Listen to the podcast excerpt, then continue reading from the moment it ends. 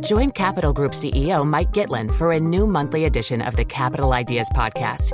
It's your look inside one of the world's largest asset managers. Subscribe wherever you get your podcasts. Invest 30 minutes today. American Funds Distributors, Inc.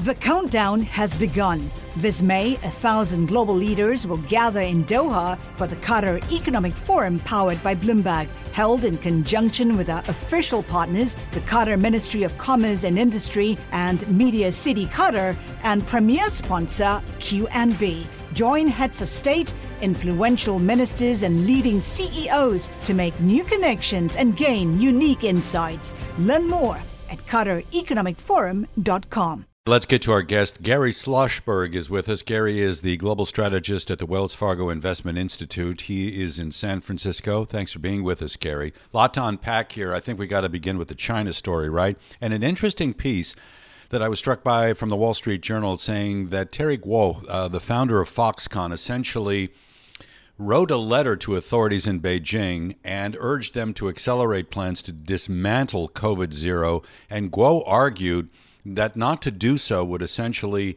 threaten China's central position in global supply chains. Now, whether it was the protest or the letter from Mr. Gou, uh, the fact remains they have made a very sharp pivot here, and I'm curious to get your take. Would you put money to work now in China?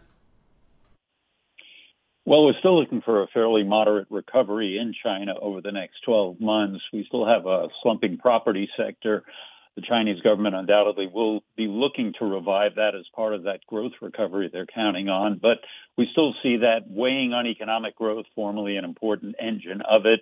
Exports continue to weaken overseas, and even domestic spending may be slow to recover as inve- infection rates rise. So, all in all, we continue to focus on the U.S. market. We think we'll hold up a bit better uh, than uh, overseas, including China, over the next 12 to 18 months. So I know you you figure that uh, the Federal Reserve is going to start cutting interest rates in the middle of next year. I'd like to know what you're basing that on because so many Fed officials have been saying for several months now that they may they, they will certainly pause at some point, maybe mm-hmm. after the first quarter or so. But they when they show the line where their hand goes, it looks like it goes straight out at that restrictive end level for the rest of the year in 2023. Well, we view that as a possibility. As you mentioned, uh, many, including us, uh, feel that there's a very good chance the Fed will move to the sidelines. But we also hold out the possibility for one or two uh, cuts in the Fed funds target rate very late next year. And that's predicated on a recession that we think will uh, begin uh, during the early part of 2023. That's a little earlier than the consensus view, which has it at about the middle or latter part of next year. If that recession uh, materializes as, as expected, even a moderate recession will take pressure off inflation. We do look for inflation coming off the boil pretty rapidly over the course of next year. Between that and the slowdown in the economy, moderate as it is, we think that provides a backdrop for the Fed to ease up very late in 2023. Okay, so there's the macro. Let's drill down into market reaction in that scenario or under that scenario. We were talking earlier in the day with Jim Paulson from the Leuthold Group. He was saying, hey, the equity market's going to take off next year, at least a 25% rally in U.S. equities. Is he off the mark? Well, we're a bit more cautious than uh, than Jim. Uh, we do think that the worst of the earnings slowdown is still ahead of us. Um, indeed, fiscal stimulus may be out there, but we don't see that as being a game changer for the economic cycle that we see unfolding. Uh, valuations already have been compressed by the backup in interest rates. Uh, we don't see those rates coming down till the latter part of the year. So one engine of a stock market rally we think will be on the sidelines. The more important, though, uh, the earnings slowdown that we expect to see in sync with the recession during the early part of the year means that we believe that uh, the stock market will face headwinds during much of 2023. We do look for a recovery late next year in anticipation uh, of uh, a recovery in the general economy. That recovery in the stock market could take place as early as uh, the summer as the market anticipates a turnaround in the economy. Well, if I want to anticipate that, how do I uh, take proper anticipatory steps? Should what, what, in a portfolio, I go from this side to that side? What are the sides? What what industries look good to you? Mm-hmm. Well, the sectors of the market uh, over the next uh, six to eight months until we see that recovery materializing in the economy and an anticipatory recovery in the stock market uh, until that happens, we continue to focus not only on the U.S. market, but uh, large cap liquid stocks, the uh, those with stronger finances, and those uh, sectors of the market like healthcare uh, that are less sensitive to the economic cycle will hold up even in the midst of a recession in relative terms. So, as the uh, recovery approaches, then you move into the more cyclically sensitive sectors of the market, consumer discretionary, industrials, even to some extent technology as interest rates uh, begin to move lower, and that improves the present value of earnings there. Yeah, the, the energy complex has been a thorny issue, right? I mean, we're talking about mm-hmm. even today the Keystone pipeline shut off in Kansas after an oil spill. So this this balance between demand and supply has been tricky. There's the war in Ukraine to contend with, the movement toward green sources of uh, energy, and how that may affect the outlook. Give me your sense of where the energy complex should fit into a portfolio right now, or should be we be thinking of other technologies, not uh, traditional fossil fuels?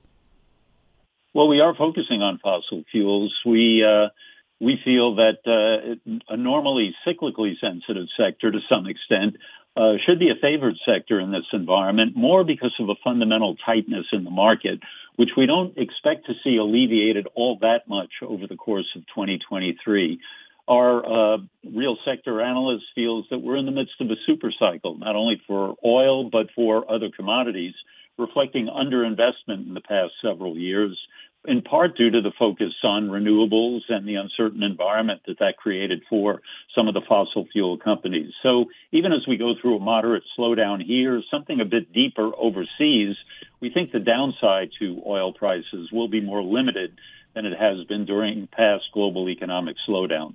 So, what about if you want the, a solid sort of income bond part of your portfolio? I was looking at the 10, two year note today and thinking, well, gosh, the yield's 4.3%. You could hold them to maturity and make, you know, almost 4.5%, which is a lot more than you can make on some things nowadays. Is there a, mm-hmm. what would be an equivalent way to, for people to invest on, in that kind of, uh, you know, with that kind of goal? Well, uh, we're still cautious on the intermediate portion of the yield curve, which includes the two year all the way out to about five or seven year securities. This maturity spectrum is most sensitive to what the Federal Reserve, what the market thinks the Federal Reserve will be doing. And despite the optimism out there, it's clear that the Federal Reserve will be raising interest rates several more times into the uh, first half of 2023. Our focus uh, is uh, continuing on a more of a barbell strategy, focusing on very short-term investments uh, that will benefit from the increases in yield on the uh, by the Federal Reserve. Uh, the ability to roll those investments over because they are so short term. We're also extending and focusing a bit more on longer duration securities. Those yields are, are fairly attractive at this point, uh, not as attractive as short term uh, investments in an inverted yield curve. But we think we are close to a peak there. And with bond yields expected to move lower during the latter part of next year, if not sooner than that, that will provide price appreciation, which, uh, of course, is can, can be considerable at these low interest rates. That's for sure. Well, Gary Schlossberg, thank you so very much for joining us, giving us some, I'd say, nice, sound, prudent ideas as we go into a very uncertain 2023. Gary is global strategist at Wells Fargo Investment Institute. The countdown has begun. From May 14th to 16th, a thousand global leaders will gather in Doha for the Qatar Economic Forum powered by Bloomberg. Join heads of state, influential ministers, and leading CEOs to make new connections, gain unique insights, and uncover valuable opportunities in one of the world's most rapidly rising regions. Request your invite for this exclusive event at QatarEconomicForum.com.